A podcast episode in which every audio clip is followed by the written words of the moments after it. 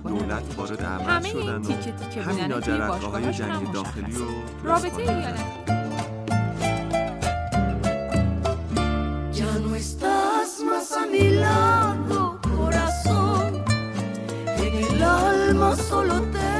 سلام، من امین سلطانی هستم و من پگاه غلامی و شما شنونده رادیو گل هستید.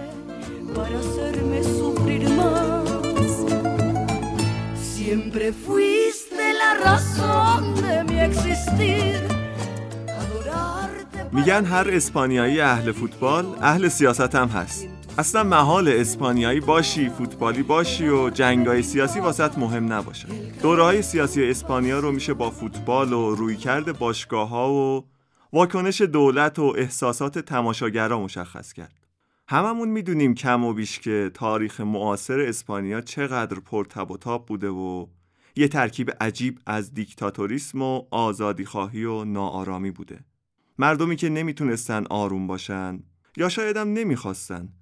مردمی که نمیتونستن منطقشون رو به رخ نکشن. فوتبال برای اونا ابزاری شد که از اوایل قرن تا دوران جنگ داخلی و حکومت ژنرال فرانکو و حتی بعد از اون باهاش جدایی طلبیشون، احساسات ناسیونالیستیشون و یا حتی قدرت دولت مرکزی رو به رخ بکشن. فوتبال اسپانیا هیچ وقت نتونست خودشو از سیاست جدا کنه. وقتی در مورد باشگاه‌های اسپانیایی حرف میزنیم، اولین سوالی که توی ذهنمون به وجود میاد اینه که این باشگاه و طرفداراش چقدر رویکرد و تفکر بومی دارن؟ چقدر توی به رخ کشیدن هویت مناطق خودشون مصرن؟ اصلا میدونین نمیشه و نمیتونیم به باشگاه‌های اسپانیایی نگاه کنیم و این دغدغه هویت منطقه‌ایشون رو نادیده بگیریم. این دغدغه مثل یه زخم کهنه گاهی وقتا سر باز کرده. مثل وقتی که دپورتیو لا کرونیا، تیمی که مال ایالت گالیچیا تو شمال غربی اسپانیاست و همسایه پرتغاله، تو تابستون 1995 با اتحادیه فوتبال اسپانیا درگیری پیدا کرد و حتی اونا رو تهدید کرد که لیگ اسپانیا رو ترک میکنه و میره تو لیگ پرتغال بازی میکنه. حتما دیدین دیگه، طرفدارای باشگاه‌ها همیشه با پرچمای مناطق خودشون میان تو استادیوم‌ها. سرودای بومی و محلی خودشونو میخونن. سرودایی که تو خیلیاشون قشنگ حال و هوای جدایی طلبی مشخصه. حالا نظرتون چیه بریم سراغ قصه جدایی طلبی اسپانیایی‌ها و یکم در موردش صحبت کنیم؟ اواخر قرن 15 مرزهای اسپانیا تقریباً همین محدوده امروزی رو داشتن، ولی خب خیلی‌ها میگن دلیل این که اون موقع دولت مرکزی اسپانیا آرامش داشته این بوده که مقامات اون موقع اومدن به ایالت‌های مختلف استقلال بخشیدن توی اداره کردنشون، مثل همین اتفاقی که الان داره توی USA میفته دیگه. بعد همین استقلال داشتنه باعث شد کلی اختلافات قومی و سیاسی بین ایالت‌ها درست بشه و اصلاً اسپانیایی بودن توی هر نقطه از اسپانیا مفهوم متفاوتی داشته باشه. اسپانیا از سال 1833 تا 1839 نظام پارلمانی و قوانین درست و درمونی داشت، ولی به جز اولین جمهوری که یه سال دوام داشت، یعنی از سال 1873 تا 74، و دومین جمهوری که عمرش 8 سال بود، از سال 1931 تا 1939 به صورت سلطنتی اداره شد. ژنرال فرانکو هم از سال 1939 دیکتاتوری خودش رو که 36 سال هم طول کشید شروع کرد. اسپانیا از اون کشورهایی بوده که اقوام مختلفی توی ساکن بودن. مثلا بیشترشون از غرب اروپا و شمال آفریقا اومده بودن. بعد دیگه کم کم منطقه هایی مثل کاتالونیا، باسک، گالیچیا، والنسیا و ناواره اومدن روی زبان و فرهنگ و قدرت اقتصادیشون تکیه کردن و سعی کردن از دولت مرکزی فاصله بگیرن. کاتالونیا و باسک اومدن زبون و نظام تجاری مخصوص خودشونو ساختن. مردم گالیچیا و آندلس هم که همیشه خودشونو تافته جدا بافته فرض می‌کردن. تو اسپانیا که الان 17 تا ایالت داره و 4 تا زبان رایج، همه این تیکه تیکه بودنه توی باشگاهاشون هم مشخصه. رابطه ایالت‌های اسپانیا و دولت مرکزی خیلی خوب نیست و پیچیدگی زیاد داره. این وسط هم همیشه اسم باسک برای ما مساوی بوده با جدایی طلبی. مردم باسک خیلی خشونت دارن علیه دولت مرکزی و ناآرومن. کلاً از هیچ کاری علیه دولت ابایی ندارن. اگه بخوایم یه نشونه کوچیک از بی‌محلی اونا به اسپانیایی بودن بگیم، به بازی جام جهانی 1982 جلوی انگلیس اشاره می‌کنیم که توی استادیوم سانتیاگو برنابئو یه سری از طرفدارای اسپانیا، البته خیلی هم بهشون نمیشه گفت طرفدار، بهتره بگیم تماشاگر، یه سری از تماشاگرای اسپانیایی برای انگلیسی‌ها دست زدن و هورا کشیدن و پرچم انگلیس رو بالا بردن. حالا جالب اینجاست که اون بازی مساوی شد و اسپانیا حذف شد. همینا داد و هورا کشیدن و کلی هم خوشحالی کردن. اتلتیکو بیلبائو سال 1898 اولین باشگاه فوتبال باسک شد. اینا اومدن تو سال 1919 برای اینکه تمایلات ناسیونالیسمی خودشون رو بیشتر کنن، گفتن که همه بازیکنای تیم باید توی ایالت باسک به دنیا اومده باشن. همینم باعث شد باشگاه با شهر خیلی پیوند عمیقی پیدا بکنه. و البته طرفدارای اتلتیکو بیلبائو دیگه اونایی شدن که خیلی بیشتر از بقیه با حکومت مرکزی مخالفت داشتن. حتی خوان آنتونیو آگیره که توی دهه 1920 هافبک بیلبائو بود، یه دهه بعد یکی از رهبرای جنبش باسک شد. دومین باشگاه ایالت باسک رئال سوسییداد بود که تو سال 1909 تأسیس شد. اونام همون سیاست باسکی بودن بازیکناشون رو ادامه دادن، ولی یکم نرمتر از بیلبائو. وقتی ناسیونالیستا اومدن تو سال 1937 شهر بیلبائو رو فتح کردن، باسکی‌ها یه تیم تشکیل دادن که بازیکناشون همشون باسکی بودن. اسم تیم هم گذاشتن تیم ملی جمهوری اسکادی یا همون باسک. یه سری سفران به اروپای مرکزی و آمریکای جنوبی داشتن و در مورد ایالتشون تبلیغ می‌کردن. پولم جمع می‌کردن. آخرش هم فیفا جلشون رو گرفت و نذاشت تو مسابقه‌های بین‌المللی حاضر بشن. اینا وقتی برگشتن اسپانیا، اون مطبوعاتی که طرفدار جنرال فرانکو بودن بهشون لقب خائن دادن. بعد از اون اتفاقا بود که خیلی از بازیکن‌ها رفتن آرژانتین و مکزیک و دیگه موندگار شدن اونجا. ژنرال فرانکو تو سال 1934 اومد نهضت کارگری آستریا رو سرکوب کرد. 2 سال بعدش هم یه سری گروه‌های نظامی اومدن علیه دولت وارد عمل شدن و همینا جرقه‌های جنگ داخلی رو تو اسپانیا زدن. جمهوری‌خواها و ناسیونالیستای افراطی جلو همدیگه قرار گرفتن. 3 سال بعدش که جنگ تموم شد، ژنرال فرانکو اومد و قدرت رو تو دستش گرفت. اون موقع تقریباً 1 میلیون اسپانیایی کشته شده بودن و خیلی‌ها تو زندان بودن و یه سریام که فرار کرده بودن. با این همه دیکتاتوری فرانکو داشت همین جوری تاخت و تاز میکرد. تو همین گیرودار جنگ داخلی خیلی از بازیکنای فوتبال و علل خصوص اونایی که میخواستن جمهوری تشکیل بشه فرار کردن. یه دم رفتن قاطی مبارزه شدن و طبیعیه دیگه خیلی هاشون هم که کشته شدن. یادتونه توی اپیزود 2 در مورد تشکیلات فوتبال ایران اون موقع گفتیم که اکثرا نظامی‌ها اومده بودن روی کار؟ تو اسپانیا هم دقیقاً همین اتفاق افتاد و نظامی‌ها نفوذ کردن تو تشکیلات فوتبال. ریاست اتحادیه فوتبال رو دادن به سرهنگ ترانکاسو و جنرال ماسکاردو هم وزیر ورزش شد. تو پادگان دیدین چطوری در مورد آمادگی بدنی و این چیزا صحبت میکنن؟ این سرهنگ ترانکاسو هم یه همچین نطقی کرد. گفته بود امروز باید به آینده در راه بیاندیشیم. ورزش برای تفریح کردن نیست، بلکه وسیله است که میتوانیم جوانان خود را همیشه آماده نبرد نگه داریم. فکرشو بکنین، سیاستمدارای اسپانیایی اومدن فوتبال و بهونه حفظ آمادگی جسمانی جوانا کردن و چی میشه گفت دیگه؟ همه باشگاه‌های اسپانیایی مدیریتشون رو داده بودن به مدیرای دولت که فرانکو انتخاب کرده بود. حتی بارسا که بهش باشگاه ضد فرانکو میگفتن. ژنرال ماسکاردو یه بار صریحاً اعلام کرد که همه چیز به واسطه دولت اداره میشه و ما مدیرایی رو توی رأس کار قرار میدیم که تصمیماتشون به صلاح کشور باشه. فرانکو هم که خیلی تلاش کرد هر سازمان و نهادی که داره به سمت جدایی و خودمختاری میره رو نابود کنه. مثلا استفاده از هر زبونی به جز زبون کاستیلیان تو اسپانیا ممنوع شد و پرچمای ایالت‌های باسک و کاتالونیا سوزونده شدن. حتی اسم بعضی باشگاه‌ها هم عوض کردن. مثلا اسپورتینگ گیخون رو به دپورتیو خیخون تبدیل کردن.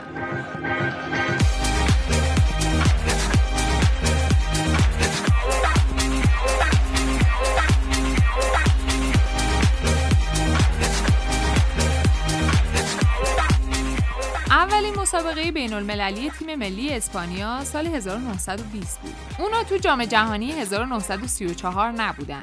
ولی 4 سال بعدش توی ایتالیا حاضر بودن و حتی تونستن تا 1/4 نهایی هم بالا برن و به ایتالیا باختن و حذف شدن. یه مدت به خاطر جنگ جهانی دوم و جنگ داخلی اسپانیا از رقابت‌های بین‌المللی دور بودن، ولی یه سری رقابت‌های منطقه‌ای و ایالتی حال و هوای ملی به خودشون گرفتن. مثلا مسابقه تیم‌های کاتالونیا، لوانته و گالیچیا که بهش میگفتن لیگ مدیترانه. سال 1937 دستور دادن که رنگ پیراهن اسپانیا از قرمز به آبی تبدیل بشه. چرا؟ چون قرمز نماد جمهوری‌خواها بود و آبی رنگ ناسیونالیستا. همین موضوع باعث شد جمهوری‌خواها اعتراض کنن و تیمای کاتالونیا و باسک اون سرود معروفی که قبل بازی در ستایش فرانکو و حکومتش بود نخونن و به جاش سرود ایالت‌های خودشونو بخونن. فرانکو خیلی تلاش کرد که حس اسپانیایی بودن رو از طریق فوتبال رواج بده. مثلا قبل از شروع بازی، بازیکن‌ها به صف جلوی تماشاگرها وامیستادن و دستشون رو جلوی سینه‌شون می‌ذاشتن و سرود زنده باد اسپانیا، زنده باد فرانکو رو می‌خوندن. خیلی‌ها هم فقط ملودی سرود ملی و جلوی دوربینا می‌خوندن. این ادابازی‌ها تا مدت‌ها ادامه داشت. فوتبال اسپانیا توفیق زیادی تو مسابقات ملی نداشت. یکی از جام‌هایی که میشه گفت تقریباً اولین جام بین‌المللی اونا بود، جام ملت‌های اروپایی 1964 بود که اتفاقاً تو خود اسپانیا هم برگزار شد. اونا تو فینال توی سانتیاگو برنابئو 2-1 شوروی رو بردن و قهرمان شدن. بعد از این قهرمانی خیلی تو مسابقات دیگه پرفروغ نبودن و عملکردشون متوسط بود. بعد از اون همه سال بیجام بالاخره تو یورو 84 رفتن فینال، ولی اونجا هم به فرانسه باختن و نتونستن قهرمان بشن. هیچکس انتظار نداشت بعد از اون همه ناکامی و قحطی جام، لوئیس آراگونس 70 ساله بیاد این طلسم 44 ساله رو بشکنه و اونا رو قهرمان یورو 2008 بکنه. 24 سال بود که حتی از مرحله 1/4 نهایی هم صعود نکرده بودن. یورو 2008 جایی بود که بالاخره بعد از سالهای طولانی همه اسپانیا زیر یه پرچم قرار گرفته بود. همین اسپانیا با اون نسل طلایی 2 سال بعد و تو جام جهانی 2010 آفریقای جنوبی با گل اینیستا تو فینال هلند و برد و قهرمان شد.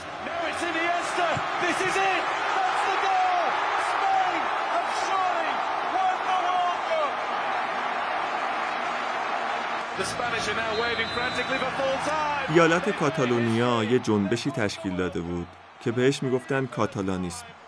البته دیگه اواخر قرن 19 تبدیل شد به یه جنبش سیاسی. یکی از ویژگیاش هم این بود که روی هویت تاریخی و فرهنگی کاتالونیا تاکید داشت و خودشونو جدا از بقیه اسپانیا میدیدن. اون زمان کاتالونیا خیلی صنعتی تر از بقیه ایالت‌های اسپانیا بود. اینا میگفتن که سیاست‌های دولت مرکزی جلوی توسعه ما رو گرفته. سال 1899 که باشگاه بارسلونا تأسیس شد، دیگه شد نماینده مردم کاتالونیا. مردمی که خودشون رو مورد ستم قرار گرفته فرض می‌کردن. تو نقطه مقابل بارسلونا اسپانیول حضور داشت که 1 سال بعد از اونا تأسیس شد و خودشون رو نماینده دست راستیای اسپانیا فرض می‌کردن. یعنی چی؟ یعنی اینکه نماینده طرفدارا و مردمی بود که نمیخواستن خودشونو و ایالتشونو از اسپانیا جدا ببینن. بیشترشون هم افرادی بودن که از مناطق دیگه اومده بودن اونجا. معمولاً اینا تو دوران حکومت فرانکو کارمندای دولت بودن و از سیاستاش حمایت میکردن. همین باعث شد که هوادارای بارسا هوادارای اسپانیولو رقیب خودشون بدونن و بهشون به عنوان افراطیای خشن نگاه کنن. جالب اینجاست هوادارای اسپانیول همیشه پرچم اسپانیا رو بالا می بردن و سرود ملی رو می خوندن، کاملا برعکس بارسایی ها. حتی با رئالیا هم روابط دوستانه ای داشتن چون بالاخره رئال نماینده دولت مرکزی بود دیگه. مردم کاتالونیا همیشه رویای اینو داشتن که یه تیم ملی جدا داشته باشن. این رویاشون سال 1904 به واقعیت تبدیل شد و یه تعداد بازی هم جلوی چند تا تیم انجام دادن. مثلا سال 2010 تیم ملی کاتالونیا بیشتر از 200 بار جلوی حریفای مختلف قرار گرفته بود، ملی و باشگاهی و منطقه‌ای و اینجور تیما. پپ گواردیولا، ژوزه رینا، آلفردو دی استفانو، ریکاردو زامورا، کارلوس رکساچ و آلبرت سلادس بازیکنان شاخصی بودند که تو تیم ملی کاتالونیا بازی کردند. سال 2009 یوهان کرویف مربیگری تیم ملی کاتالونیا رو به عهده گرفت. یه بازی هم جلوی آرژانتین انجام دادن. اون موقع بازیکنای بزرگی تو اون تیم بازی می‌کردن. بازیکنایی مثل ویکتور والدز، کارلوس پویول، خوان کاپدویا، جرارد پیکه، سرخیو بوسکتس و ژاوی هرناندز. حتی بویان کرکیچ.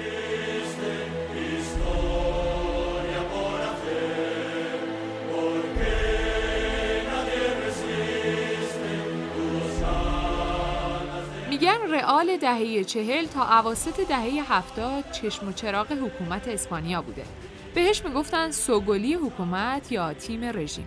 اصلا زمانی که خیلی از کشورهای اروپایی به دیکتاتوریسم ژنرال فرانکو دهنکجی میکردن و اسپانیا منزوی شده بود، رئال نقش تیم ملی هم بازی کرد.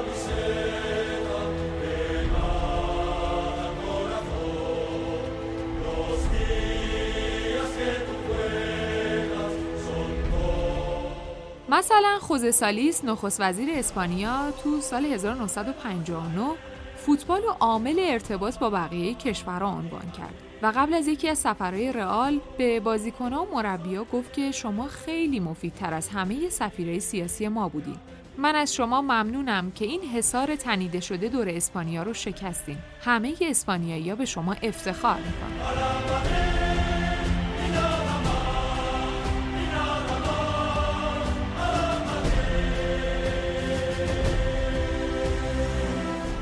اکثر مدیره رئال مادرید از منتخبین فرانکو بودن. خود ژنرال فرانکو هم فقط و فقط میرفت بازی رئال رو از نزدیک میدید.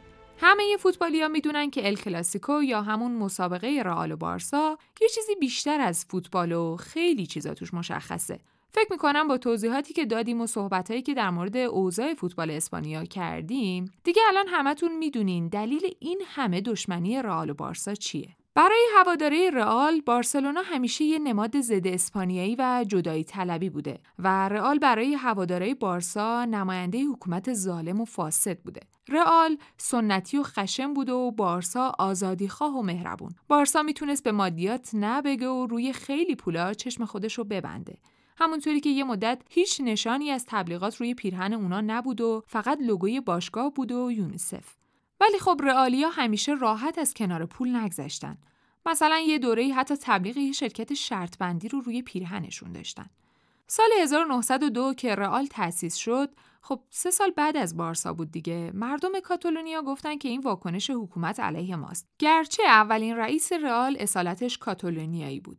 دشمنی رئال و بارسا تو گذر زمان ادامه داشت تا اینکه دیگه تو سال 1953 به اوج خودش رسید. قضیه انتقال آلفردو دی استفانو باعث شد این کینه بیشتر و عمیق‌تر از قبل شه. قضیه‌ش رو اگه بخوام خلاصه بگم واسهتون، این بود که دی استفانو از ریور پلات راهی بارسا شد و حتی 3 تا بازی هم برای اونو انجام داد. ولی ژنرال ماکارداس که وزیر ورزش اون موقع بود، اومد دخالت کرد و اتحادیه فوتبال اسپانیا این انتقال رو غیرقانونی اعلام کرد. چرا؟ چون که یه مدت کوتاهی دی استفانو برای تیم دپورتیو ولاسیلوناریوس بازی کرده بود. قشنگ معلوم بود که کار ژنرال فرانکو دار و دستشه. بعدش هم دیگه رئال خیلی سریع اعلام کرد که دی استفانو رو استخدام میکنه. این جنگ و جدالی که به خاطر دی استفانو راه افتاد، یکی از عجایب تاریخ فوتبال بود. خلاصه بارسایی اعتراض کردن و دیگه قرار شد اتحادیه فوتبال اسپانیا یه جلسه برگزار کنه با حضور مقامات 2 تا باشگاه و رأی نهایی اونجا صادر کنه. رأی اتحادیه این بود که دی استفانو باید 2 فصل برای رئال و 2 فصل هم برای بارسا بازی کنه. بارسایی هم دیدن این بیشتر شبیه یه توهینه تا رأی، گفتن آقا ما دیگه نیازی به دی استفانو نداریم. نمیخوایمش.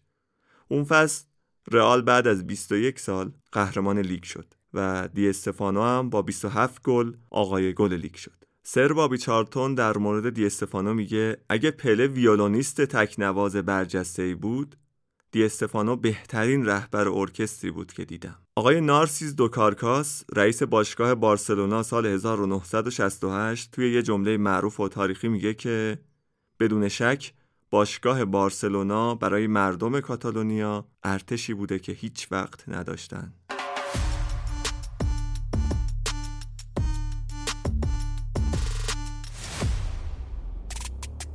تو لالیگا معمولاً خیلی کم پیش میاد که یه تیم بیاد به سلطه مثلث رئال، بارسا، اتلتیکو خاتمه بده. نسل ما تا جایی که حافظمون یاری کرده شاهد جنگ این 3 تا غول بوده. اما این فصل انگار قرار اتفاقای تازه و جذابی بیفته. از بارسای به قهقرا رفته به دست رونالد کومان بزرگوار بگیر تا اتلتیکویی که نمایش‌های این فصلش هم تو قد و قامت قهرمان نیست. رئال هم که با کلی امید آنجلوتی استخدام کرده و دلخوش به روزای آینده است. این فصل یه تیم جدید اومده و موازنه قدرت رو به هم زده. یه تیم از ایالت باسک.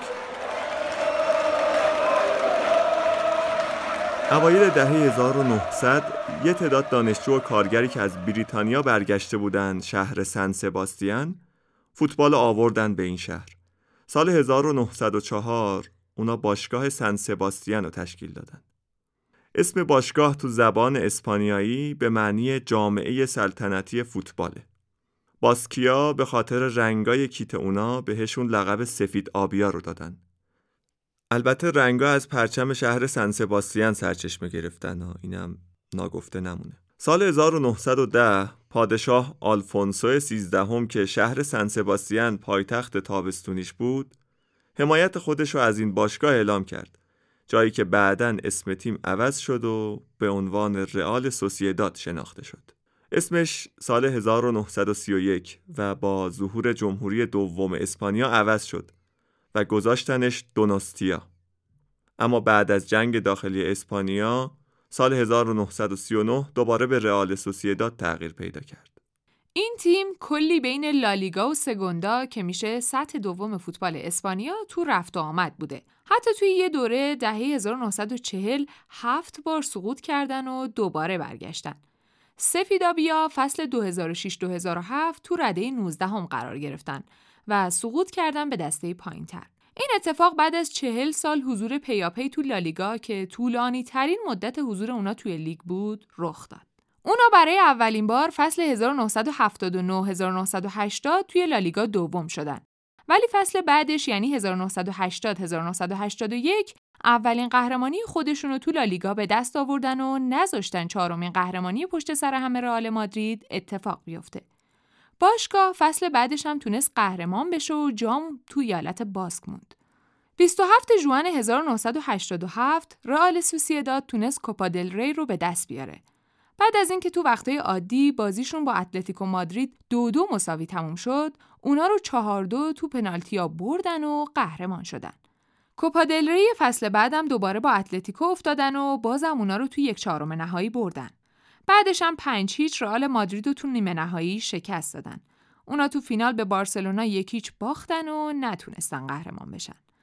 اونا تا مدت‌ها رویه رقیب سنتیشون یعنی اتلتیکو بیلبائو رو دنبال می‌کردن. یعنی فقط بازیکنای باسکی رو به خدمت می‌گرفتن. سال 1989 دیگه این سیاست خودشون رو کنار گذاشتن. زمانی که جان آلدریج بازیکن ایرلندی لیورپول رو به خدمت گرفتن. سال 1990 هم یه مهاجم انگلیسی به نام دالیان اتکینسون از شفیلد ونزدی خریدن که شد اولین بازیکن سیاه‌پوست باشگاه. فصل 2012-2013 رئال سوسییداد 4م شد و برای اولین بار از فصل 2003-2004 به لیگ قهرمانان اروپای 2013-2014 راه پیدا کرد. توی پلی آف لیون رو 2-0 شکست داد و راهی مرحله گروهی شد. اما از گروه خودش نتونست صعود کنه و فقط 1 امتیاز کسب کرد. رئال سوسییداد 3مین کوپا دل ری خودش رو تو 3 آوریل 2021 برد، جایی که فینال به خاطر کرونا تقریباً 1 سال به تأخیر افتاده بود. اونا تو دربی باسک تونستن رقیب دیرینو سنتی خودشون یعنی اتلتیکو بیلبائو رو ببرن و قهرمان بشن. مرکز تحقیقات جامعه شناسی اسپانیا سال 2007 با 2473 نفر توی 49 تا استان مصاحبه کرد که نتیجه جالبی داشت تحقیقشون. 1.3% از جمعیت اسپانیا بیشتر از هر باشگاه دیگه‌ای نسبت به رئال سوسییداد احساسات مثبت دارن. دسامبر 2012 برای قدردانی از هوادارا، بازیکن‌ها هر کدومشون اسم یکی از هوادارهای باشگاهو به صورت رندوم انتخاب کردن و روی پیرهنشون چاپ کردن و تو بازی جلوی سویا پوشیدن. به قول رئیس باشگاه، هوادارا از همه چی برای ما مهمترن، حتی از غذا و هوا. استادیومشون قبلا اسمش آنوئتا بود ولی الان اسمش رئال آرناست. ظرفیتش هم تقریباً 39000 نفره. از اونجایی که دوران درخشانشون دهه 80 بود، توی محوطه بیرونی استادیوم مجسمه نیمتنه آلبرتو اورماتشیا که مدیر باشگاه تو اون دوران موفقیت آمیز بود نصب شده. رقیب باسکی رئال سوسییداد یعنی اتلتیکو بیلبائو یه مدت استفاده می‌کرد از آنوئتا برای بازی‌های خونگی خودش تو فصل 2013-2014 لالیگا، چون که زمین جدید خودشون سن مامس هنوز در حال ساخت بود اون موقع. شاخص‌ترین مربی که اونجا کار کرده دیوید مویسه که یه فصل اونجا سرمربی بوده کلاً. آخرش هم با 12 تا برد و 15 تا باخت از 42 تا بازی توی نوامبر 2015 اخراج شد. آمار فوق‌العاده درخشان آقای مویس. بازیکنای شاخصشونم اگه بخوام بگم واسطون کلودیو براوو، کارلوس ویلا و ژابی آلونسو بودن که هر کدوم یه مقطعی بازی کردن تو سوسییداد. الانم مطرح ترین بازیکنشون داوید سیلواس که از منسیتی به صورت آزاد اومد اونجا. البته اینم بگم آکادمیشون خیلی قویه. بازیکنای درجه 1 تحویل باشگاه‌های بزرگ داده. مثل ژاوی آلونسو و آنتوان گریزمان. تو ترکیب الانشون هم از 26 تا بازیکن فقط 5 تاشون خارجی ان. کلاً تیم عجیب غریبیه این سوسییداد. تو لالیگای این فصل دومن فعلا. البته اگه مساوی نمی‌کردن این هفته میتونستن همچنان اول بمونن، ولی خب مساوی کارو خراب کرد و رئال با بردش اومد با یه امتیاز بیشتر بالا سرشون قرار گرفت.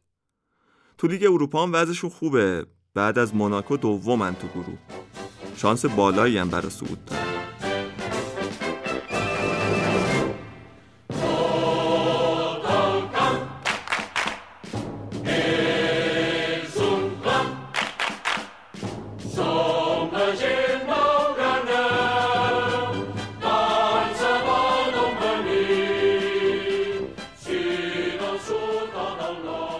ممنون که همراه ما بودید. این اپیزود رو لایک کنید، کامنت بذارید و حتما برای دوستاتون بفرستید. البته سابسکرایب رو هم فراموش نکنید. شاد و سلامت و تندرست باشید. منتظر اپیزودهای جذاب بعدی ما باشید. خدا نگهدار.